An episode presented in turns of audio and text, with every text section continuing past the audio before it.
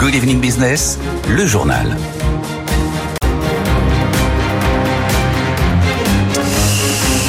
Donc, beaucoup de choses à raconter comme tous les ans autour des résultats de Total Energy 2023 qui sont tombés ce matin. Bonsoir Mathieu Pechberti. Alors d'abord, quand on dit bénéfice record, parce que ce sont entend, c'est pas tout à fait vrai non plus ça, Mathieu. Hein.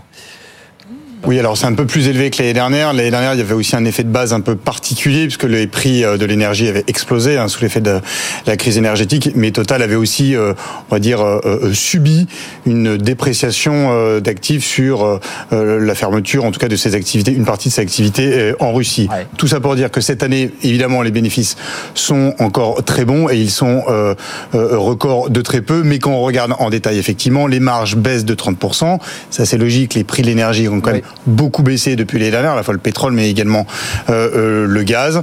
Et donc euh, les résultats aussi baissent. Vous voyez, pour l'exploration de production de pétrole, c'est moins 37%. Mmh. Pour le GNL, qui était vraiment la vache à lait totale depuis deux ans, puisqu'après l'arrêt des importations de gaz russe, Total a effectivement profité de l'explosion des prix du GNL, dont il est le premier exportateur. Hein, le GNL américain est premier importateur en Europe. Et donc ça aussi, ça baisse de 44%. C'est la baisse des prix tout simplement sur, on va dire, les aspects fondamentaux des activités. On bouge pas trop en réalité, et ça dénote quand même un petit peu l'ambiance actuelle toujours beaucoup quand même euh, sur le pétrole, énormément sur le gaz naturel liquéfié euh, et sur l'électricité. Euh, en tout cas, dans le discours, on sent quand même dans la tonalité du PDG Patrick Pouyanné qu'on lève un peu le pied quand même. Hein. Il en parle beaucoup. Non, il a même dit à un moment donné, on ne se désengage pas des énergies renouvelables. Attention. Hein. Non, non, non. C'est quand même celui qui le dise. Non, mais il n'est pas question de se désengager. Mais là où il y a encore deux ans, on l'entendait dire qu'il allait beaucoup accélérer, qu'il envisageait même des acquisitions. Là, il dit pas de grosses acquisitions. Euh, on va continuer, on va dire, à faire tourner les portefeuilles de projets, notamment dans les renouvelables. Il y a, euh, euh, en tout cas, par exemple, dans l'éolien offshore, quand même pas mal de projets qui ont été revus à la baisse. Donc, voilà, une certaine prudence sur l'électricité, alors que c'est quand même le point sur lequel il était attendu. Et la bourse, en tout cas, n'a pas vraiment apprécié les résultats, Mathieu, puisque le titre Total Énergie a terminé en baisse d'un peu plus de, 3% ce soir à, à Paris. Bah, justement, on va aller aux États-Unis où la production d'hydrocarbures, précisément, n'a jamais été aussi élevée. Et vous allez voir qu'en pleine campagne électorale, sur ce sujet aussi, il y a un monde entre Joe Biden d'un côté et Donald Trump de l'autre. Antoine Hollard est à Washington pour BFM Business. Oui, la production de pétrole atteint des niveaux records aux États-Unis? On va bientôt franchir la barre des 14 millions de barils par jour. C'est du jamais vu. Aucun autre pays au monde ne fait mieux. Alors en cette année d'élection, c'est aussi un enjeu important. Et ce qui est intéressant, c'est que Joe Biden est très discret. Silence radio sur ses records. Il n'en parle jamais. En fait, le président américain est sur une ligne de crête. D'un côté, il se félicite parce que cette production record fait baisser les prix à la pompe, et ça c'est une bonne nouvelle avant l'élection, mais en même temps, il ne veut pas trop s'en vanter parce que ses résultats sont en contradiction avec ses engagements climatiques sur la baisse des énergies fossiles, et ça, ça pourrait lui faire perdre des points auprès d'une partie de son électorat, les jeunes notamment. Alors en face, Donald Trump, lui, a un programme très simple, drill, drill, drill, forêt, forêt, forêt. Euh, voilà ce qu'il répète à longueur de meeting. Il accuse Biden d'être un écologiste radical en guerre contre l'industrie euh, du pétrole et qui voudrait arrêter tous les forages. Biden se garde bien d'entrer dans cette polémique ou de le démentir, puisque d'une certaine façon, ses critiques lui permettent aussi de reverdir son image à moindre frais. Voilà donc pour les États-Unis, voilà pour ces chiffres annuels de Total dont on parlera bien sûr avec nos experts dans quelques minutes sur, sur BFM Business. 19h05, l'autre chiffre qui est tombé aujourd'hui et qui n'est pas vraiment non plus très waouh pour le coup, c'est celui du déficit commercial de la France pour 2023. Bonsoir Thomas Asportas. Déficit qui s'est élevé à 100 milliards d'euros l'an dernier, ce qui n'est pas vraiment, vraiment reluisant Thomas. C'est même pas bon du tout, puisqu'en 4 ans, le déficit commercial de la France s'est aggravé de 40 milliards. En 2019, avant la pandémie, on était sous les 60 milliards. L'an dernier, on a flirté avec les 100 milliards. Donc effectivement, la situation s'est très lourdement aggravée. Ça s'explique par la faiblesse de nos importations. Certes, elles ont un tout petit peu augmenté l'an dernier de 1,5% à 607 milliards d'euros. Mais en face, les importations, même si elles ont baissé, donc les deux courbes, quelque part, elles évoluent dans le bon sens. Mais vu les niveaux dont on part, exportation 607 milliards, importation 731 milliards. Donc vous voyez bien que la différence entre les deux est colossale. Et quand vous regardez dans le détail, activité par activité, les exportations reculent presque partout mmh. d'une année sur l'autre. Agriculture, chimie, métallurgie, bateaux et porte-conteneurs ou encore la pharma. Dans l'automobile, le solde commercial s'est dégradé de 3 milliards et demi parce qu'on exporte certes des véhicules thermiques, mais on importe beaucoup plus mmh. d'Allemagne et de Chine des véhicules électriques et thermiques. Et dans l'aéronautique, qui est historiquement notre point fort, je vous rassure, ça va toujours très bien. Le solde commercial s'est encore amélioré de 6 milliards d'euros, mais les volumes restent 13% inférieurs à leur niveau de 2019 à cause de la supply chain. Ce qui fait qu'au total, la branche transport, qui vous le savez vraiment le point fort de notre balance commerciale, eh ben, elle est aujourd'hui trois fois moins performante qu'avant la Covid. Et donc 100 milliards de déficit l'an dernier, c'est la deuxième pire histoire en France en la matière, c'est ça, euh, Thomas Exactement. Alors, on peut se rassurer en se disant que c'est bien moins catastrophique, cataclysmique que les 163 milliards d'euros de l'année dernière, sauf que ces chiffres étaient complètement biaisés par l'explosion de la facture énergétique avec la guerre en Ukraine. Depuis, on le sait, la situation s'est à peu près normalisée. La France est redevenue exportatrice nette d'électricité. Les prix se sont calmés sur les marchés, même si c'est important de garder à l'esprit que la facture énergétique reste quand même en 2023 bien plus élevée qu'en 2019. Et le résultat résultat de tous ces chiffres, c'est que la France pèse à peine 2,7% des exportations eh mondiales. C'est deux fois moins qu'il y a 20 ans. Et nous sommes le seul pays de la zone euro en déficit commercial. Le seul grand pays de la zone euro en déficit commercial, alors que dans le même temps, l'Allemagne, l'Espagne et la zone euro dans son ensemble ont tous les ans 3 à 4% de croissance de leur excédent commercial. Est-ce qu'il faut se faire mal en rappelant l'excédent commercial de l'Allemagne? Je crois qu'il était à 209 milliards d'euros sur l'année 2023. Voilà, on est là. On s'est assez fait mal comme ça, je pense. ça s'est fait mal comme ça, mais il fallait quand même le rappeler. Merci Thomas. Thomas Asportas avec nous sur BFM Business. Dans l'actualité des entreprises, le français Worldline, spécialiste des solutions de paiement, Worldline annonce ce soir qu'il va réduire de 8% ses effectifs dans le monde, c'est-à-dire supprimer quelques 1400 postes. On ne sait pas dans quelle mesure les quelques 4000 collaborateurs français du groupe pourraient être euh, concernés. Et puis l'année 2023 a été euh, compliquée pour les laboratoires Servier qui euh, ont encore été plombés financièrement par l'affaire du Mediator. La bonne nouvelle, c'est que le groupe est clairement en train d'accélérer dans la lutte contre le cancer. C'est clairement dans ce domaine que Servier veut rebondir dans les prochaines années. Hélène Cornet. Servier poursuit son virage stratégique dans l'oncologie avec des premiers résultats très prometteurs. Il a passé la barre symbolique du milliard d'euros de vente l'an dernier, 20% du chiffre d'affaires global et vise désormais les 3 milliards en 2025. 70% de son budget recherche et développement est désormais tourné vers la recherche contre le cancer. 20 des 36 essais cliniques en cours sont dans ce domaine. Il a d'ailleurs installé son centre de recherche à Paris-Saclay, l'écosystème français autour de l'oncologie. Parti de presque zéro il y a six ans, le laboratoire veut devenir un acteur de référence et pour se démarquer de ses concurrents, il s'est spécialisé dans les cancers difficiles à traiter. Il attend beaucoup notamment d'un nouveau médicament en passe d'obtenir la validation des autorités de santé, un traitement contre les tumeurs au cerveau qui ralentirait de plus de 60% leur progression.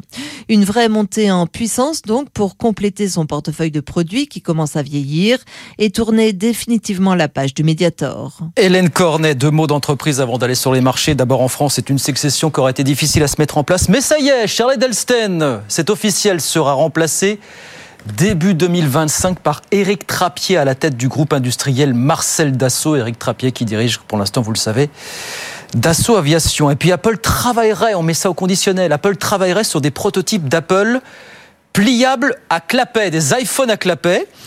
C'est le média américain The Information qui donne cette info aujourd'hui. D'après ces infos, Apple aurait pris récemment contact avec au moins un fournisseur asiatique sur le sujet. 19h10 sur BFM Business, on repart sur les marchés. J'en donne la clôture à la Bourse de Paris ce soir. Clôture dans le rouge pour le CAC 40. On a perdu 0,36%. 7611 points. Bonsoir Étienne. Bonsoir Guillaume. Et à Wall Street, vous m'avez vu venir là forcément. Ah bah oui, mais moi je vois aussi venir les, les 5000 points là sur l'indice S&P 500. Nous sommes à 5 points. C'est pas vrai. 5 points sur le S&P 500, 4995 points à l'instant.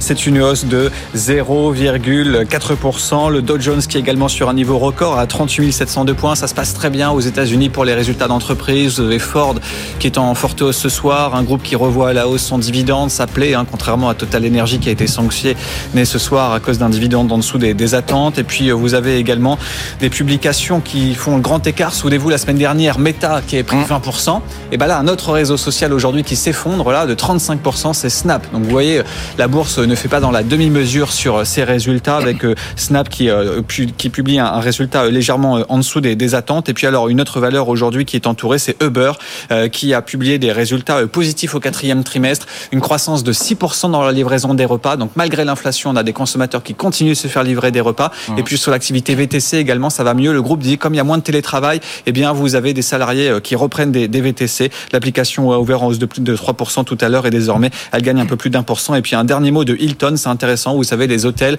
bon, le gros boom par rapport au voyage, ça commence un petit peu à s'épuiser, nous ah. dit Hilton aux États-Unis et revoit un petit peu à la baisse ses prévisions de croissance. Néanmoins, le marché achète la nouvelle, plus 1% pour ce titre Hilton à la porte des 200 dollars. Et donc l'indice S&P qui est à seulement 7 points des euh, 5000 points. Il hein, va falloir s'y habituer. 5000 points sur le S&P 500. Ça va s'arroser. Le Dow Jones qui gagne 0,5% à 38 710 points. Un record là aussi. Merci beaucoup Étienne. Étienne Braque avec nous sur BFM Business. 19h12. On revient dans un instant avec Audrey Tcherkov et nos experts. Beaucoup de choses ce soir. On va décortiquer forcément les résultats de Total. Ça fait partie des marronniers. Qu'est-ce que vous voulez? Les chiffres du commerce extérieur. On est passé de 164 milliards d'euros de déficit il y a deux ans à 100 milliards l'an dernier. Ce qu'il faut s'en réjouir. Et puis l'emploi des seniors. Vous savez qu'on continue de discuter entre patronat et syndicats. On a brainstormé aujourd'hui, mais on n'a pas vraiment l'impression qu'on avance très très vite sur ce dossier. Tout ça jusqu'à 20h, bien sûr. À tout de suite. BFM Business présente Good Evening Business, les experts du soir. 19h15 sur BFM Business. Évidemment, on commence avec nos experts du soir à débattre de ces bénéfices records de la part de Total Energy.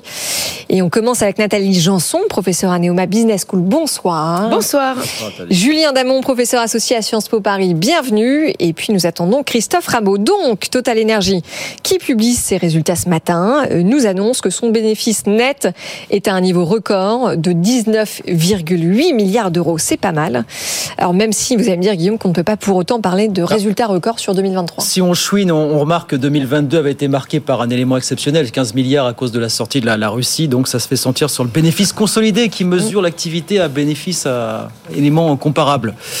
Là, ça perd 36%. Vous allez voir que la Bourse de Paris n'a pas apprécié tellement d'ailleurs hein, ces, chiffres, puisque le titre total a terminé en baisse d'un peu plus de 3%, 58,39 euros. Bon, le marché boude. Est-ce qu'on considère malgré tout qu'on est sur des résultats? Solide et que le cap est là, est toujours bien là finalement. Oh, bah, de toute façon, je pense qu'il n'y avait pas de surprise. Enfin voilà, on en a parlé quand même pas mal cette année des profits total, donc c'était pas euh, voilà, il y, a, rien de surprenant dans le fait qu'ils aient fait des, que du coup les profits sont bien là. Et, euh, et là en fait aujourd'hui, euh, en effet, ils ont juste distribué le dividende.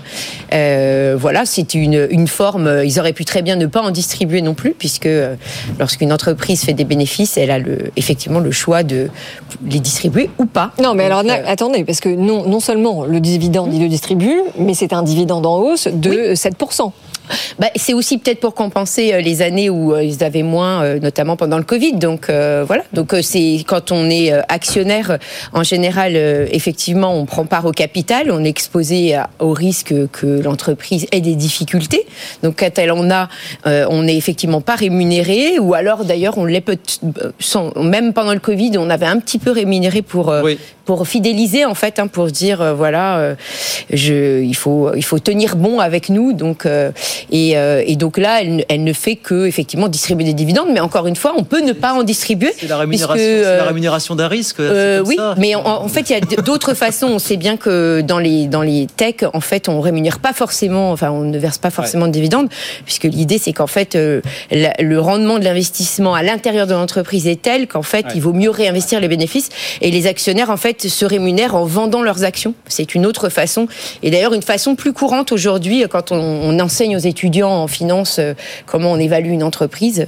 En fait, on, explique les deux, alors qu'avant, on expliquait surtout par les dividendes. Oui, alors on peut aussi évaluer une entreprise à sa capacité à investir dans l'avenir et à prendre en compte l'intérêt des générations futures dans euh, les décisions qu'elle prend aujourd'hui. Si on regarde justement le cas de Total Energy, euh, sa force, et on le voit dans les chiffres, c'est la diversification. Alors les énergies renouvelables, ils ont beaucoup investi, mais euh, ils sont quand même en train de freiner. Ce qui leur a fait gagner beaucoup d'argent, c'est le C'est le gaz naturel liquéfié. Je vous rappelle qu'il est aussi néfaste que le charbon de par ses émissions de méthane.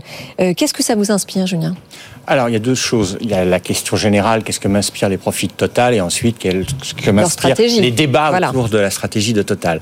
Ce que m'inspire les profits, c'est Cocorico et bon anniversaire. Voilà, parce qu'il y a deux choses à dire.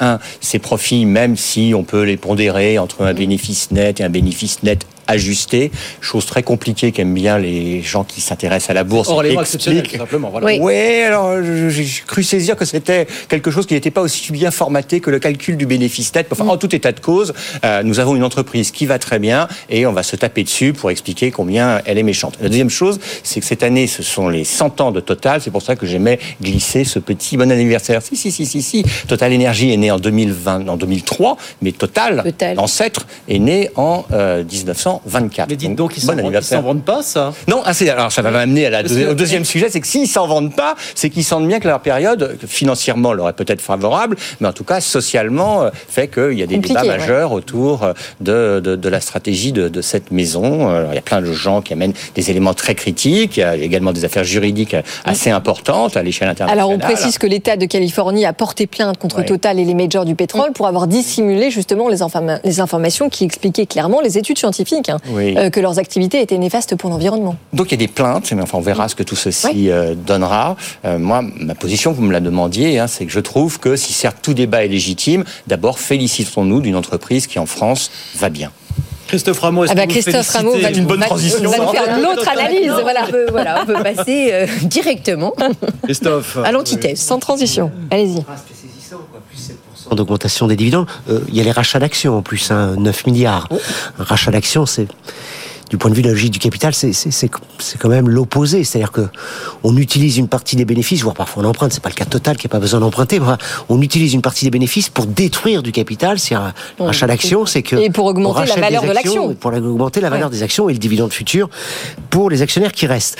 Bon, et tout ça un contrat saisissant avec, euh, bah, vous voyez ce que je veux dire, le pouvoir d'achat des ménages en France, et puis surtout puisqu'on parle d'énergie, le fait que le gouvernement ait décidé d'augmenter la taxe euh, sur sur l'électricité, donc le prix de l'électricité connaît un nouveau bond et donc euh, il y a un paradoxe complet là lors de la transition énergétique.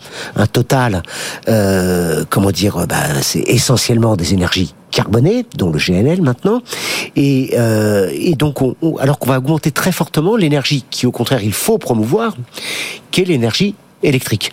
Donc là, alors euh, tout ça avec, euh, ce que je veux dire, pour faire entrer de l'argent dans les caisses de l'État, alors en sachant que Total ne paye quasiment pas, alors vous allez me dire, ils ont payé ailleurs, etc. Mais enfin, ils ne payent quasiment pas d'impôt sur les sociétés.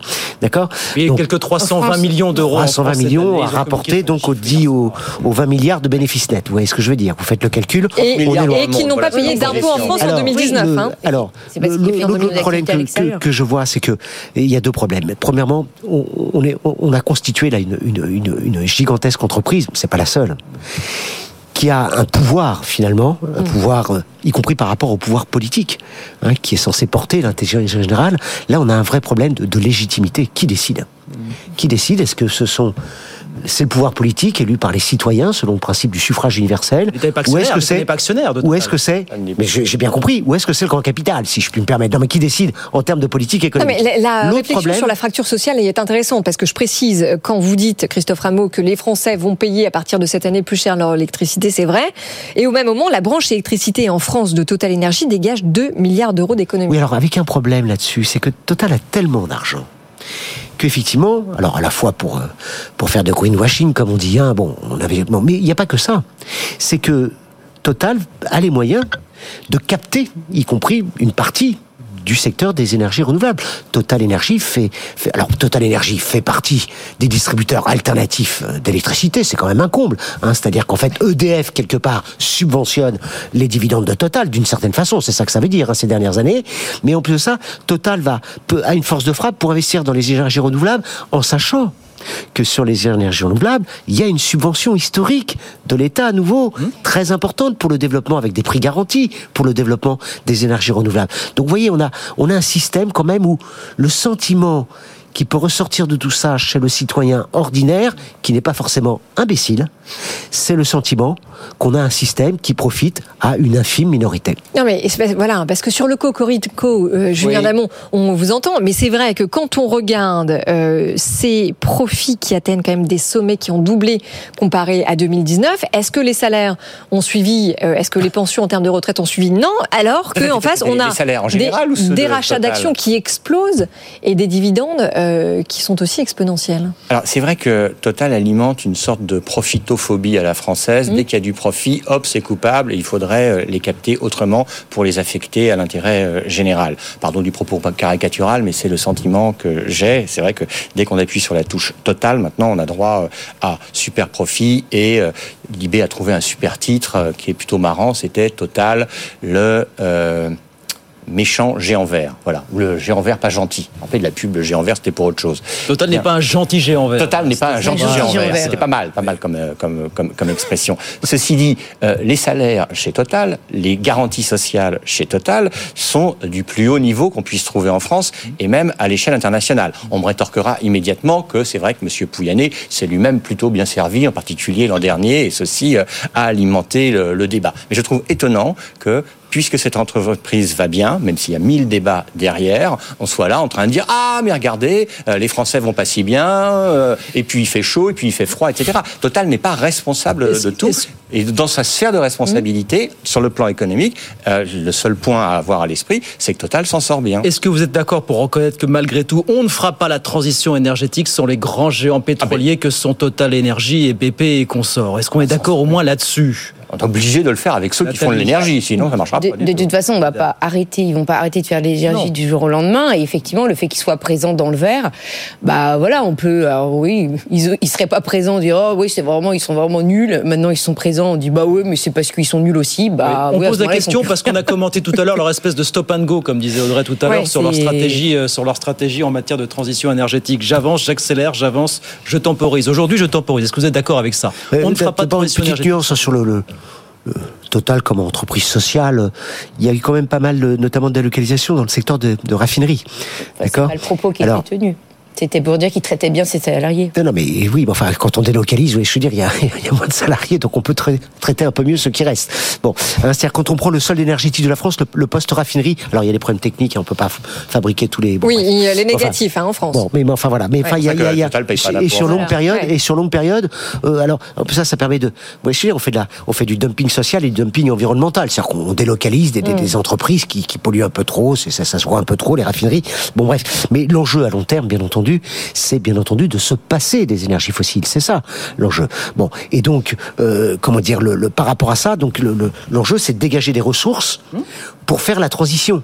Bon et quand je vous dis que Total d'une certaine façon bah, pille EDF, c'est quand même un comble, quoi. hein. Y a, y a, ça, ça- ça ne- ça ne résume pas tout Total et tout- tous les problèmes d'EDF. Enfin, on, on a quand même ce, ce- ce contraste, ce contraste ici. Il faut savoir qu'aujourd'hui, les taxes sur l'électricité non carbonée en France, grâce au nucléaire, il faut savoir qu'elles sont, elles sont supérieures. Elles vont, elles vont être supérieures aux taxes sur le gaz. C'est quand même un comble à l'heure de la transition énergétique. C'est vrai, c'est vrai. Et puisque vous parlez de contraste, l'autre contraste saisissant, c'est aussi celui avec les demandes incessantes de l'Agence internationale de l'é- de de l'énergie, pardon, qui dit très clairement que si l'on veut respecter les accords de Paris, il faut arrêter tout nouveau projet de forage d'énergie fossile. Mais après, vous vous retrouvez avec, Avec un, un baril avec à- un pétrole à 200 dollars et tout 200, le monde dans la 300 rue. Donc, je veux dire, c'est toujours a- pareil. C'est Oui. effectivement, il y a qu'à Faucon. euh, oui, on peut tout arrêter, mais le problème, c'est que la- les- vous aurez, vous n'avez pas assez. Déjà, c'est un problème au niveau du raffinage. On sait très bien la raison pour laquelle ils délocalisent, c'est parce qu'en fait, c'est une activité qui n'est pas rentable, qui est très très difficile à, à- au niveau et, et ils se rapprochent des sources. Donc euh, voilà, c'est pas un problème hyper simple. Genre, oui, on peut mettre les usines n'importe où. Donc c'est des problèmes compliqués. Et en plus, dans le dans le temps, si vous, si on baisse les capacités effectivement de production tout de suite maintenant, effectivement, c'est un pétrole plus cher. Donc, est-ce que tout le monde aura un véhicule électrique à, à, à dans ces années-là. Moi, j'ai pas de boule de cristal, j'en sais rien, mais je dis que c'est compliqué. C'est pour ça qu'il faut bien prendre en compte, il faut bien prendre en compte que nous sommes dans une transition et qu'une transition, c'est long, c'est du temps, c'est de l'argent. Mais ça suppose de se donner les moyens et d'avoir les moyens pour investir massivement, parce que l'argent qu'on prend pas à total quelque part, bah il y a pas, bah, c'est de l'argent qui est pas disponible pour investir massivement, pour faire des investissements massifs dans dans le fait qu'on bah, le, dans, dans, la dans, dans, la réorientation de nos productions de façon à consommer moins d'énergie, mais on va continuer à consommer de l'énergie, bien entendu. Et cette énergie demain, il faut qu'elle soit principalement électrique et décarbonée. Et, et ça, on a, on, on a, des investissements insuffisants à ce niveau-là. C'est l'éternelle quadrature du cercle. Là. Oui. Un petit mot sur le forage. Je ne sais pas si vous oui. avez vu cette vidéo de ce grand philosophe qui est Donald Trump à une convention récente en train de dire I'm gonna drill, drill, drill, drill. Ouais. Et donc, si je ne le philosophe que pour sourire. Au moins, c'est très imagé, ouais. C'est pour dire que géopolitiquement, quand même, il faudrait pas que nous soyons les seuls à courir après notre décarbonation et à mettre de côté nos champions économiques, quand certains, qui sont pas les plus gentils, bon, ben, eux, mettent de côté toutes ces préoccupations que l'Agence internationale de l'énergie peut mettre en avant. Alors, c'est pas pour célébrer ce que raconte Monsieur Trump. Non. C'est pour voilà, dire quand vous, même vous, que vous faites bien de préciser dans quand ces même, conflits Julien. géopolitiques, il n'y a pas que des gentils géants verts Non, qui ensemble sûr. Oui, c'est coopèrent sûr, mais- pour faire euh, la décarbonation. Oui, mais ce qui est intéressant, c'est que quand on regarde ces profits, ces bénéfices records, ce ne sont pas toutes les majors du euh, pétrole, et c'est principalement Total. Elles avaient d'autres problématiques, notamment elles n'étaient pas sur les mêmes secteurs euh, pour les autres. Donc en fait, elles ont elles ont perdu sur euh, oh ça m'échappe. Voilà une activité qu'elles ont qu'elles avaient dans leur portefeuille et qui en fait n'était pas rentable cette année. Non, mais voilà. Mais donc, ce Parce qu'elles ont que, ce que je veux dire, c'est que si vous voulez, avec, avec autant d'argent généré, euh, on, on peut espérer qu'ils investissent massivement dans la transition. Et on a plutôt l'impression qu'ils sont en train de freiner plutôt que d'accélérer. Quand on pas un petit peu justement de voir ce qui ressortira des élections américaines pour savoir dans quelle direction on va. Est-ce que pour vous c'est un game changer potentiel, l'élection présidentielle américaine de novembre prochain finalement euh, Comme, comme l'a bien dit le président Trump, hein. forêt, forêt, forêt. Forêt, Donc, forêt, euh, forêt, voilà. Joe. Biden, mais pas trop en avant dans cette campagne, Oui. ce qu'il a mis en place pour l'écologie depuis quelques années finalement. Alors aussi, que c'est même- vrai qu'il y a une réindustrialisation verte qui est considérable. Oui, même mais il aux s'en vante pas. États-Unis. Il n'est pas en avant dans Oui, mais, la mais, mais, euh, euh, elle est réellement en place. Avec comme- l'IRA américain, évidemment. Exactement. Et comme de l'autre côté, en Chine, vous avez cette civilisation écologique que le pays veut. veut- On a des investissements massifs Eh oui. aux États-Unis, en Chine, qui manquent en Europe Ouais. Ah ben voilà, peut pour la transition Eh ben, écologique. vous voyez, on, est, on est tous d'accord. Voilà pour ces résultats de Total, qui est devenu un marronnier à part entière, comme on dit dans la presse. Oh, bah Les résultats de Total Énergie, tous les ans, ça fait causer. Pourvu que ça Prochain dure. sujet de philo Ouais. au bac. Bientôt, prochainement. Est-ce bien raisonnable, c'est ça 19h30 sur BFM Business. Business présente Good Evening Business, les experts du soir. 19h34 sur BFM Business, les experts du soir vous parlent déficit commercial. Et oui, Nathalie Janson, Julien Damon et Christophe Rameau. Donc le chiffre est tombé ce matin. On peut le dire, il est meilleur que prévu, euh, on s'y attendait. En 2023, le déficit commercial de la France est donc repassé juste sous la barre des 100 milliards d'euros, alors qu'il était à 164 milliards l'année précédente. Bah oui, à tous ceux qui se disent ah c'est formidable, on s'est mis à exporter massivement, pas du tout. C'est ce que nous expliquait tout à l'heure cet économiste hein, Olivier Morlet. La vie d'Alice, c'est essentiellement en raison du recul des prix de l'énergie qu'on fait aller moins mal, on va dire ça comme ça sur 2023. Écoutez. Si on veut voir le, le verre à moitié plein, euh, on a quand même une bonne nouvelle qui est que un quart effectivement de l'amélioration de notre balance commerciale cette année euh, vient justement d'une- de, l'ensemble de ces secteurs, on va dire l'ensemble des secteurs français hors énergie, euh, où les exportations ont été un peu plus dynamiques, mais trois quarts restent quand même euh, du fait de la normalisation des, des prix de l'énergie et aussi de notre parc nucléaire qui s'est remis à fonctionner euh, à 100%, à quasiment 100%, et, euh, et de l'amélioration des chaînes d'approvisionnement, parce qu'on avait encore quand même en 2022 un certain nombre d'industries dont la production était euh, limitée, freinée par des tensions sur les, sur les chaînes d'approvisionnement. Et oui, on paye chaque année hein, la faiblesse de euh, l'industrie française. Julien Damon, est-ce que vous faites quand même euh, cocorico à nouveau Allons. euh, sur cette amélioration en valeur absolue? Oh, euh, en valeur absolue, oui, euh, bah, Ah oui. on réduit d'un tiers quand même notre déficit mal. commercial. Donc, un petit cocorico. Enfin, Oh non, non, non. non. ou un gros cocorico Non, non Ah, plus. Pas, pas de cocorico du tout. Bah enfin. Bon, bah d'accord, bah, pas de cocorico du tout. Mais je veux bien, mais parce que moi, depuis que je faisais l'option économie en passant le bac, il y a quelques années, j'entends parler de ce déficit commercial français. Oui, c'est une J'entends- spécificité française. J'entends les économistes sur les plateaux de télé depuis que je passe le bac en déplorer l'existence. C'est vrai que c'est assez structurel. Alors après ça, il y a mille raisons pour lesquelles il y a eu euh, la désindustrialisation, il y a les tentatives de réindustrialisation. Mais bon, la France ne s'est pas spécialisée dans l'industrie manufacturière Regardez, récemment. aujourd'hui, la, la- Oui. la France est le seul des grands pays de la zone euro, on le disait tout Oui, à oui, l'heure, oui. à être en déficit. L'Italie est en excédent. Oui, euh, L'Espagne est en aussi, excédent. ouais. Je pondère volontiers le, le- le mini cocorico. L'Allemagne, 209 milliards d'euros d'excédent en 2023. Et nous, on est là. Ben oui, mais c'est lié, mais c'est lié à certaines faiblesses de notre tissu économique et le déclin de l'industrie, c'était évidemment un facteur fondamental. Christophe Rameau. Écoutez, euh, d'abord, le- le- la France était en excédent de balance courante quand on prend en compte les services, hein, à la fin des années 80, dans la seconde moitié des années 90. Donc c'est pas, vous aviez passé votre bac euh, déjà à l'époque, non? Oui, oui. J'ai fait le colloque sur l'économie. C'est exact. Mais, mais- mais Bon, passons. c'est c'est tout à fait exact. mais tout à fait exact. On est toujours en train de. La spécialisation, c'est qu'on est spécialisé dans les quoi- services. Voilà. Mais déjà, euh, une petite remarque quand même, parce que au-delà du déficit commercial, ce qui est marquant quand même, c'est que les États-Unis, vous l'avez évoqué tout à l'heure, euh, réduisent légèrement leur, réduisent leur déficit commercial. Alors, c'est ça, c'est très important, qu'il y, y a un différentiel de croissance maintenant qui se creuse Oui. entre d'un côté les États-Unis et de l'autre côté l'Europe. Hein, c'est l'Europe euh, depuis 2000, depuis l'introduction de l'euro quand même. euh. Il y a un petit problème. On nous avait, on nous avait vendu quand même euh, pas mal de choses, pas mal de euh, avec l'euro, et puis là on s'aperçoit que les performances économiques en matière de croissance et de productivité en Europe sont euh, particulièrement piteuses par rapport aux États-Unis. De mon point de vue, c'est parce que les États-Unis n'hésitent pas. Ça ne veut pas dire que les États-Unis sont irréprochables sur plein d'autres domaines. Hein, que les choses soient claires entre nous. Mais enfin, les États-Unis mènent des politiques à la fois macroéconomiques, budgétaires, monétaires, euh, beaucoup plus beaucoup plus agressives quand il le faut, et puis des politiques industrielles, parce que ça c'est la grande nouveauté. Oui, mais C'est justement, que on nous parle de réindustrialisation matin, midi et soir. oui, mais Ça fait deux ans. Oui, mais les, aux États-Unis, on mène des politiques de réindustrialisation. Comment? En faisant de la véritable politique industrielle, c'est-à-dire des droits, Subventions. des droits de douane, des subventions massives, ce qui est ce qui est quand même interdit globalement dans l'Union européenne, hein, les subventions euh, de, par aux filières et aux entreprises, même si après on peut un peu contourner. Mais enfin, la philosophie générale, c'est le libre échange et l'interdiction des subventions. C'est ça la philosophie générale. Non, mais sauf que, pardon, alors- l'Union européenne euh, s'est mise d'accord et a annoncé l'année dernière que les subventions euh, européennes matcheraient les subventions américaines. Oui, mais, oui, mais enfin, je vous assure que ça ça suit pas, ça suit pas. Et donc, ce qui est intéressant aux États-Unis, c'est qu'on observe, ça marche, si je puis dire.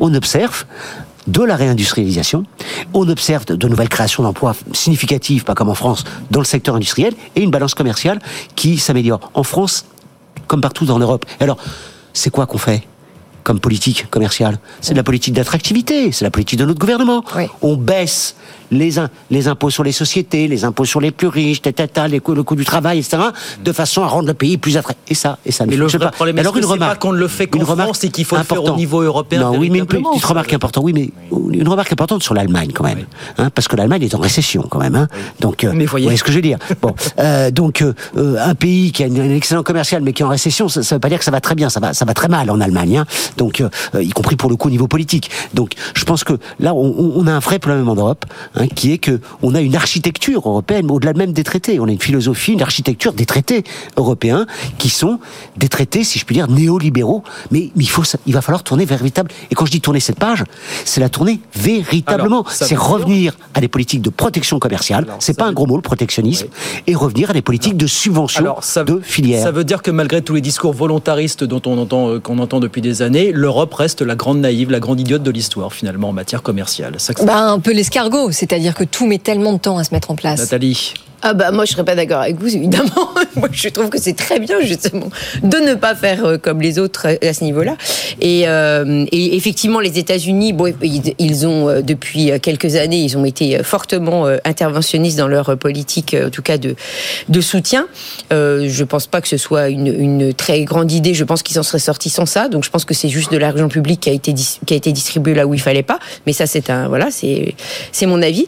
Euh, je pense que les, les industries américaines euh, auraient très bien pu, enfin quand on voit la, force de frappe de, la tech, je pense qu'il n'y a pas besoin de programme euh, de soutien du tout. Euh, donc euh, après l'histoire du déficit commercial, bon moi effectivement je fais pas partie de celles que ça inquiète beaucoup. C'est un résultat en effet structurel d'un pays. Euh, si jamais la France faisait, enfin produit effectivement à l'intérieur avec des des produits à l'intérieur pour des gens à l'intérieur, bah je vois pas en quoi c'est problématique en soi, puisque de toute façon un déficit commercial ça veut juste dire que je vends plus à mes voisins que moi j'achète aux autres. Oui, bon, bah, et alors? C'est pas ça en soi qui, donne, qui, qui, note la bonne santé, puisque comme il a été justement remarqué, l'Allemagne qui euh, a un excédent, nettement, excédent un nettement, euh, nettement mieux que, enfin, en tout cas, qui fait un beau chiffre, elle ne va pas très bien. Donc, en soi, c'est un baromètre qui représente pas grand chose. Alors, effectivement, on peut déplorer, on peut dire qu'en France, on n'a pas su euh, euh, avoir des secteurs plus que le luxe, parce qu'après tout, faut pas non plus faire du total oui. France. Et les vins et spiritueux. On ouais. est très bon, effectivement, dans certains domaines, mais juste dans cela. Donc après, quand Mais- on regarde la balance, la, cette fameuse balance des paiements, où on se focalise sur la balance commerciale ou euh, des transactions courantes en incluant les services, c'est en fait c'est un jeu de savoir qu'est-ce qu'on échange entre les pays. Alors effectivement, nous on a plutôt tendance à pas, on a, on a, on échange moins nos biens et services à l'extérieur contre visiblement, sans doute qu'on doit vendre plus de, de, de, de titres financiers à l'étranger, c'est-à-dire qu'effectivement les étrangers doivent acheter plus de titres de dette, de créances françaises. Donc, euh, bon bah voilà, effectivement, Avec un petit problème de souveraineté à long terme, quand même. bah, un problème de souveraineté. Je veux dire, si, Ah, comme je si la disais tout souveraineté n'est pas pour vous l'a pendant. Bah, non, c'est- non, mais bah, pendant la pandémie, Nathalie, on s'est rendu compte de l'importance de, de produire local. Mais bien évidemment que quand on a des, des chocs comme ça, enfin bon, on n'est quand même pas en pandémie tous les 30 secondes, donc bien évidemment quand on Non, on mais gouverner, c'est, euh, prévoir l'avenir. On, on va se, dé- on dépend des uns des autres, mais ça c'est comme, euh, comme je dirais au niveau d'une région. En effet, un jour, si un jour il se passe un truc où on peut plus échanger avec l'extérieur, on va avoir du mal à refaire ce qu'on faisait parce qu'on va pas pouvoir tout faire. Mais ça c'est c'est le. c'est Regardez le les Anglais qui ne faisaient, regardez les Anglais, les Anglais qui ne faisaient plus rien au moment du Brexit, qui se retrouvent complètement largués. Est-ce qu'on n'a pas un problème de qualité aussi? Voilà, c'est la grande, c'est la grande expression d'Emmanuel Le Chypre en France, la qualité de l'offre produit. la qualité espagnole avec les prix de l'Allemagne, ça c'est la grande phrase d'Emmanuel Le Chypre. Est-ce que vous êtes d'accord avec Même ça? si Oui, c'est pas sympa pour l'Espagne. C'est pas sympa pour l'Espagne, mais c'est. Oui, oui, mais si on le prend secteur par secteur, si- surtout avec Emmanuel, le Chypre, le sujet des vins est spiritueux, la qualité française est indiscutable. Mais- L'aéronautique, le nucléaire, c'est assez complexe hein, quand même. hein. oui, se pose des problèmes en automobile, alors en ça. Revanche, parce que la qualité française est certainement que- que- comment trouver le qualificatif qui sera le plus diplomatique, Oui, vaut mieux. euh, plus légère que la qualité des, int- des, des- des automobiles allemandes euh, ou, ou chinoises aujourd'hui. C'est bien dit, j'essaie de trouver la formule parce qu'il ne faut pas euh, excessivement euh, critiquer. hein. Mais dans, dans ces affaires, il y avait cette question très importante de l'Europe est-elle la grande naïve? Ouais. Moi, je pense que l'Europe est la grande naïve en la matière. hein. Il y a d'un côté un bloc chinois qui se lance dans le totalitarisme vert, euh, dans ce qu'il baptise la civilisation écologique, et qui investit massivement dans l'industrie verte et qui protège son économie. De l'autre côté, il y a les États-Unis qui, eux, avec euh, leur euh, sorte de New Deal 2.0 vert, réindustrialisent et protègent. Et nous, nous avons ce pacte vert auquel nos contemporains ne comprennent strictement rien, hein, qui est révisé actuellement et qui euh, fait qu'on on annonce des normes, on annonce des objectifs et on ne fait pas grand-chose. Alors c'est pas un sujet de cocorico ou pas co- cocorico, hein, c'est un sujet européen où, à mon avis, Oui, parce que les je, je vous rappelle quand même que Thierry Breton euh, a promis à la fois un choc d'accélération et un choc En de fait- simplification. Que- Bah, ni l'un ni l'autre. On en est où? Ni l'un ni l'autre. bah, le, le problème de la- de, de l'Europe, c'est qu'effectivement, elle tire à la réglementation. Enfin, je veux dire, c'est une pro-réglementation. Ça, je pense qu'on on a sans aucun doute la, mé- la médaille d'or euh, au niveau de la rapidité et du nombre de normes qu'on peut sortir euh, à la seconde. Par contre, le problème, c'est qu'en fait, on ne met pas en action. C'est-à-dire que certains comparent effectivement le pacte aux États-Unis est finalement pas si différent de ce qu'il peut y avoir en Europe si on met tout, on agrège toutes les, les, les différents euh, packages. Le problème, c'est qu'en fait, on ne fait pas, on, pa- on passe pas à l'action. C'est-à-dire que le, le fait de, de, de- de- d'avoir ces hommes, sommes d'argent et de les transformer, en fait, n'arrive pas. Et je pense que c'est là le, un, des, des grands problèmes, effectivement, au niveau de l'Europe. Mais, mais un petit point sur l'Europe, quand même, parce que le, le gros problème, c'est les, c'est les divergences européennes. C'est-à-dire que euh, les libéraux nous avaient promis que l'Europe permettrait euh, la convergence productive des pays, mais c'est exactement l'inverse. Euh, On fait des, on fait des C'est la politiques. grande promesse de l'euro, ça. La grande promesse de l'euro, portée par les libéraux. Et, et donc, le, comment dire, le, le, le, le problème qu'on a, c'est qu'au contraire, en fait, on fait la concurrence de tous contre tous. Donc, c'est, c'est une course à l'attractivité, comme on dit. Hein. Donc, chaque pays baisse son impôt sur les sociétés plus que les autres pour essayer. là, là, là. On baisse les- le coût du travail autant que. Et, et résultat des courses, la demande interne en Europe elle se contracte. Et donc la croissance en Europe, si on est un peu keynésien, tiré par la demande, elle se contracte. La zone euro, prise comme un tout, elle a un excédent commercial, hein. mais c'est pas, mais c'est pas, mais c'est pas satisfaisant. C'est pas satisfaisant parce que ça veut dire qu'on on prend des emplois, des activités aux autres, et puis surtout, on a cette situation où en Europe, eh bien, on a, euh, comment dire, on, on- a, dès que les pays vous voyez ce que je veux dire Dès que les pays euh, repartent un tout petit peu, etc., Oui, eh bien, ils sont confrontés à ce mur de, de, de la balance commerciale. Eh Donc, oui. Je pense que, euh, comment dire, il, il faut vraiment remettre à plat Hein, ces, ces, ces, règles européennes qui, euh, qui, qui, qui, étaient supposées nous conduire à une mondialisation heureuse, qui est encore portée, je vois, sur certains plateaux, malgré eh tout. Oui, Nathalie Janson, mais, qui nous dit, enfin, qui nous dit, qui nous dit que tourner, le déficit commercial est une, fatalité, est une fatalité en France, verte, et c'est pas grave. Voilà, c'est pas grave. Allez, voilà.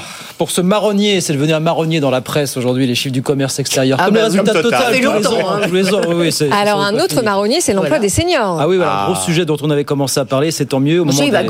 par contre. Oui. Oui, parce qu'il y avait une nouvelle séance de négociation aujourd'hui entre les partenaires sociaux sur le sujet. Hein. Oui, exactement. Euh, et je rappelle que jusqu'à fin mars, euh, ils sont censés travailler hein, euh, pour faire des propositions. Ceci dit, euh, ils travaillent, ils travaillent. On n'a pas l'impression que ça avance. Julien. Les seniors travaillent ou les partenaires non, sociaux le, Les partenaires ah, les seniors travaillent. La les négociation, deux, sur, alors, le patronat oui, alors bon, et les syndicats. Oui, il y a le rythme habituel des négociations qui font que les partenaires sociaux ont reçu leur lettre de cadrage, se sont organisés sur la méthode et vont commencer euh, à évoquer le dur, les propositions. Mais au-delà de la seule négociation des partenaires sociaux, vous avez euh, des économistes hein, qui ont des propositions. Ouais. Là, il y a Marc Ferracci en particulier qui est hier, très hein. proche ouais. du gouvernement et du président de la République et qui a proposé qu'on mette en place, qu'on développe son idée de bonus-malus pour l'emploi des, des, seniors. Je ne pense pas que ce soit une mauvaise idée. C'est une litote pour dire que je pense que c'est le type de proposition que l'on doit pouvoir euh, regarder. Il y a une panoplie euh, d'idées pour continuer à augmenter le taux d'emploi des seniors. Parce que là, sans cocorico, hein, nous progressons tout de même. Nous sommes à des niveaux faibles en comparaison euh, européenne. On doit pouvoir faire mieux. Mais qu'il s'agisse de lutte contre la discrimination des mmh. seniors, qui est un, un sujet relativement important, qu'il s'agisse d'amélioration des conditions de vie de tout le monde et des seniors en particulier au travail, qu'il s'agisse aussi de soutien à la vie familiale, euh, enfin la conciliation vie familiale oui. et professionnelle pour les femmes en particulier, mais pour les femmes et les hommes à tous les âges. Mm. Euh, tout ceci doit conduire, alors les termes, moi je trouve un peu, même, allez, chose le mot euh, cucul la praline, de dire un pacte du bien vivre, ou je sais pas trop quoi, je pense qu'il est inventé là.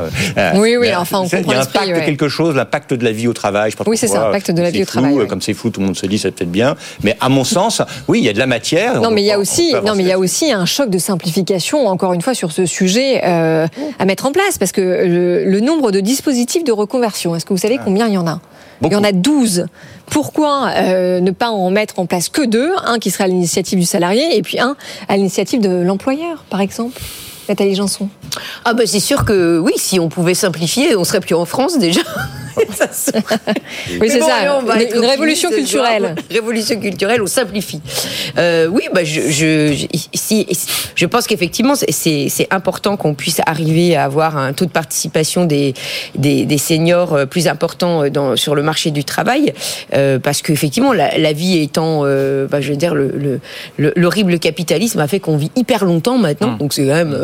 Ouais. J'exagère. Donc du coup, notre la partie de, de la vie au travail, en fait, s'allonge. Donc en fait, en tout cas, ce serait, elle s'allongerait aussi. Alors je j'entends je, bien qu'effectivement, il y a deux problématiques. Il y a ceux, ceux qui veulent s'arrêter, c'est-à-dire qu'il ouais. y a bien des en fait des emplois qui effectivement ne, ne permettent pas, enfin, où les, personnes s'arrêtent parce que c'est des emplois fatigants. Et il y en a effectivement beaucoup d'autres où il est dommage effectivement que dommage alors que le, alors, salarié va bien, qu'il s'arrête puisque de toute façon c'est une condition pour qu'il aille bien, parce que effectivement alors, les études médicales montre aussi que le fait d'être toujours en activité, Ah oui, que ce soit une activité qui, qui nous, enfin, qui, qui, qui, soit positive pour celui qui l'a, en fait, a un, un impact positif sur son, sur son, sur, sur, sa santé. Sur son état de santé. Vous avez vu ce que pousse oui. le patronat C'est un contrat de travail réservé aux seniors, l'entreprise s'engage à conserver le senior jusqu'à la retraite à taux plein, moyennant des baisses de charges. Et voilà. Alors là, Christophe Rameau, évidemment, ça vous fait. Bah voilà. oh. La fin de votre chaise. pas la baisse de charges, euh, c'était Comment mieux. dire le. Du CDI. Petite remarque. D'abord, le gouvernement, avant même les négociations, a pris des mesures très importantes. Mmh. Il est en train de prendre des mesures. Bah, euh, la suppression de l'ASS, ça concerne énormément les seniors. Hein. C'est mmh. des chômeurs de longue durée, donc ils sont plutôt en fin de carrière. Pas bien que entendu. les seniors, aussi. Pas que les seniors, bien entendu. Il y a le projet quand même qui, qui, est, qui est, lourdement avancé maintenant de réduire les durées d'indemnisation des chômeurs au-delà de 53, 55 ans, 55 ans, à l'assurance chômage cette fois-ci, et non pas à la SS. Donc là, il y a, il y a, il y a bon. Et puis, euh, comment dire, pour, pour revenir sur, sur le taux d'emploi des seniors, on dit qu'il est faible en France. Il est faible. On le calcule sur les 55, 65 ans. En fait, on est dans la moyenne sur les 55, 60 ans. Hein. Entre 60, mais 60 oui, bah, 64, mais oui, parce qu'on avait la retraite. Mais oui, on avait la retraite à 62 ans. Ah oui. Euh, bah oui. Vous savez, il y a des pays où on calcule le taux d'emploi des seniors, on le calcule parce que c'est important sur les 65-70 ans, parce qu'il y a plein de pays où les droits à retraite sont tellement faibles, je pense notamment au Japon, que eh bien les gens travaillent jusqu'à jusqu'à 70 ans, voire au-delà. Est-ce qu'il faut s'en satisfaire? Non, moi je suis fier de notre pays où on bah, vous voyez ce que je veux dire, on est mortel, et ben il y a un temps pour tout, et on peut quand même bénéficier de la retraite, en particulier euh, compte tenu des métiers très difficiles qu'on a parfois. Mais un petit point important sur l'emploi des seniors, parce que bah, c'est la question de c'est la question de la, de, de la vie au travail. Mmh. Comment sont organisées les entreprises? Ah. Et là, on a un élément Bien entendu, ça avait, ça avait été évoqué au moment de, vous, souvenez-vous des, réformes sur les retraites? Derrière le débat sur les retraites, il y avait un débat qui émergeait, qui était le débat sur l'organisation du travail, sur, sur l'organisation des entreprises. Bien sûr, et là, de ce point de vue-là, moi, ma position, c'est de dire qu'il faut sortir de la logique, comment dire, de, de la conception actionnariale, libérale de la firme, où la firme est conçue comme un instrument d'abord au service des actionnaires. Il faut concevoir l'entreprise. Vous voyez, je suis pas bolchevique comme une institution collective coopérative, où il y a des conflits, il y a de la lutte des classes, mais il faut de la coopération. Et pour ça, je vais pas chercher bien loin. Mm. Le modèle allemand, dans les entreprises allemandes de plus de 2000 salariés, les travailleurs ont la moitié des voix au conseil de surveillance, et ça change tout. Et, dans les entreprises d'un niveau... Oui, c'est un exemple intéressant. Et, et voilà, et c'est ça qu'il faut... Et je vous assure que depuis que Macron est au pouvoir, j'ai jamais il y a eu des petites choses au moment du rapport Nota, Nota Sénard. Enfin, on l'a rapidement mis oui, oui, oui, dire, dans le tiroir. Et pourtant, c'est vers ça qu'il faut aller changer le fonctionnement des entreprises. Les négociations en cours entre le patronat et les syndicats, elles sont censées justement avancer en ce sens, avec quand même une difficulté qui est la multiplicité des sujets. On l'a évoqué, les problématiques de reconversion, les transitions professionnelles, comment augmenter le taux d'emploi des seniors. Et l'autre difficulté de taille, c'est que je vous rappelle que le document d'orientation exclut des dépenses supplémentaires de l'État et le patronat a prévenu, il ne mettra pas la main à la poche. Julien Damon. Oui, oui. Donc, euh, on part avec une feuille de route qui serait de dire il n'y aura pas de financement public. Oui. Et certains lèvent. Il n'y aura pas de financement privé. Oui, oui, oui, oui. Euh, il n'y aura pas un effort supplémentaire du côté des entreprises. Je ne vois pas ce que pourrait être leur effort supplémentaire, moi. Pardon, mais euh, qu'est-ce que ce serait? mais, Des alors, donc, on finance comment? On a fait mieux avec moins. Oui, on peut, mais on peut faire mieux avec moins. On peut, euh, je pense, euh, aller dans un management qui euh, soit de meilleure qualité. Ça se fait pas du jour au lendemain. On peut lutter contre, alors le néologisme est connu maintenant, l'agisme. Moi, je trouve insupportable ces jeunes qui sont là en train de faire boomer, etc. Non, des personnes qui sont autour de la cinquantaine, qui sont tout à fait performantes et ah bah heureusement. mais oui, non, ah, mais, il suffit de regarder la, composition du plateau ce soir. Exactement, exactement. Hein. mais sans difficulté sur l'âge sur l'âge de la retraite. Vous savez qu'à 45 ans, vous êtes considéré comme Pôle emploi, euh, par Pôle emploi, comme, France Travail, vous êtes considéré comme senior à 45 ans. Ouais, ça c'est un débat infini quant à savoir qui est senior. Bon, c'est terrorisant parce que nous sommes tous quand même un jour amenés à, passer les, différents caps. Non, mais mm. sur un, des sujets clés quand même, qui est celui de l'âge du départ à la retraite, euh, je, pense que, euh, pardon, d'enfoncer une porte ouverte et d'ouvrir la boîte de Pandore de tous les débats, euh, il y aura de plus en plus de seniors. Euh, donc je ne vois pas comment on ne va pas pouvoir être obligé de toujours travailler un peu plus tard pour pouvoir financer euh, ceux qui ah bah ont besoin de passer de dernière les années. Mais c'est un grand sujet. Oui. Et malheureusement, voilà, on n'aura pas assez de temps euh, pour continuer. Non, le partenaire social jusqu'à fin mars pour se mettre d'accord. On verra évidemment ce qu'il en, ce qu'il en sera. Bon, il nous reste 3 minutes. C'est l'heure de l'extra time, comme tous les soirs, évidemment, sur BFM Business. voilà. Coup de gueule ou coup, de gueule, c'est au choix, mais c'est en 30 secondes. Qui va commencer? Allez, Nathalie, vous ouvrez le bal. Allez, 30 secondes, Nathalie, c'est parti, on vous écoute. Alors, bon, c'est pas très sexy, mon coup de gueule ou mon coup de cœur. C'est qu'en fait, euh, voilà, on s'est félicité euh, d'avoir le, le, fonds de résolution unique des banques avec 78 milliards. Et ça m'a fait rire parce qu'en fait, euh, quand il y a eu la faillite de la banque américaine euh, qui s'appelle Silicon Valley Bank, euh, qui est de 250 milliards en taille d'actifs, donc 100 fois en dessous de la taille de la BNP, c'était 40 milliards qui ont été retirés par les déposants en quelques heures. Ah ouais.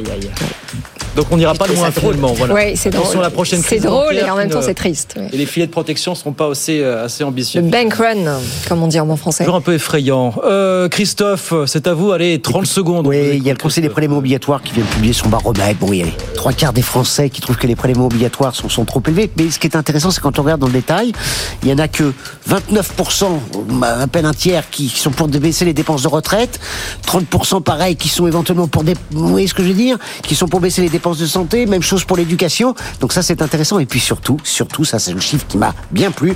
Il y a 19%, euh, 43%, pardon, qui, il y a seulement 19% des Français qui trouvent, enfin des sondés, qui trouvent que les impôts sur les plus riches sont trop élevés. Donc, euh, et même parmi les plus riches, les Et vous- et 10% vous les plus riches, partie. 43%. Seuls 43% trouvent que les impôts sont trop élevés. et donc, ce que montre ce baromètre, c'est d'abord et avant tout qu'il y a un sentiment d'injustice fiscale qui est, à mon avis, fondé. Eh oui, ça c'est dit. Jules... devant l'impôt. Ouais, exactement. Julien Damon, c'est à vous en 30 secondes. 30 secondes, une proposition. Je propose que dans l'enseignement supérieur, on interdise les ordinateurs portables et les téléphones portables en cours. Pourquoi? Parce que le gouvernement vient de lancer une commission pour s'inquiéter légitimement des effets des écrans sur les enfants, les mineurs à l'école. Et bien, je pense qu'il faut faire exactement la même chose dans les amphithéâtres et les salles de cours où vous avez des étudiants qui glandouillent derrière leurs ordinateurs pendant que les profs pérorent. Et ça ne mérite pas euh, quoi que ce soit en matière de dispositions législatives, normatives. hein. Il faut que les profs euh, fassent leur métier désormais et empêchent les gens de lire le journal et de glandouiller derrière leurs écrans. Qu'est-ce que, qu'est-ce que vous dites à vos étudiants euh, qui font alors ça, je peux vous Julien assurer que Il y en a suis- pas beaucoup. Je, je suis un petit instituteur sadique en la matière. Pas d'écran, pas d'écran, pas d'écran. Je me disais aussi, ça, ça sent, ça sent le vécu, ça, Oui, quelque c'est ça. part. Oui, oui, c'est du vécu, absolument. C'est bien ce qui, ce qui me semblait. Mais vous n'êtes pas pour la paix des ménages, vous vous rendez compte si vous commencez à faire en sorte. Ah, ça met de l'ambiance. ça met de l'ambiance dans les amphis. Oui, il y a des étudiants qui me disent, comme moi d'ailleurs, quand je suis en réunion, j'ai parfois un ordinateur pour prendre des notes. C'est quand même plus efficace. Oui, bah, il y a plein d'études qui montrent le contraire, mais ce qui est tout à fait exact, c'est que nous tous, nous avons ce défaut. C'est-à-dire que dès qu'il Oui. s'agit de ne pas écouter ce que disent les autres, on glandouille sur nos schmilblick. Donc, tentons d'être disciplinés, au moins quand on nous apprend des choses. Il faut être de son temps, comme on dit. Qu'est-ce que vous voulez? Merci à tous les trois d'être venus ce soir. Nathalie Janson, Julien Damon et Christophe Rameau. Merci beaucoup. À très vite, avec plaisir, évidemment, sur BFM Business, 19h57. Eh oui, ça veut dire que c'est terminé malheureusement, mais la bonne nouvelle c'est que vous pouvez retrouver le débat, ça s'affiche sur vos écrans avec le QR code, sinon c'est bfmbusiness.fr et puis bien sûr on se retrouve demain soir. Ce qui est l'autre bonne nouvelle, bien sûr, demain soir, 18h en direct, euh, ensemble pour de nouvelles aventures sur BFM Business. Tech Co, François Sorel dans un instant pour vous accompagner. Très bonne soirée. Bonne soirée. Good Evening Business. Actu, experts, débat et interview des grands acteurs de l'économie.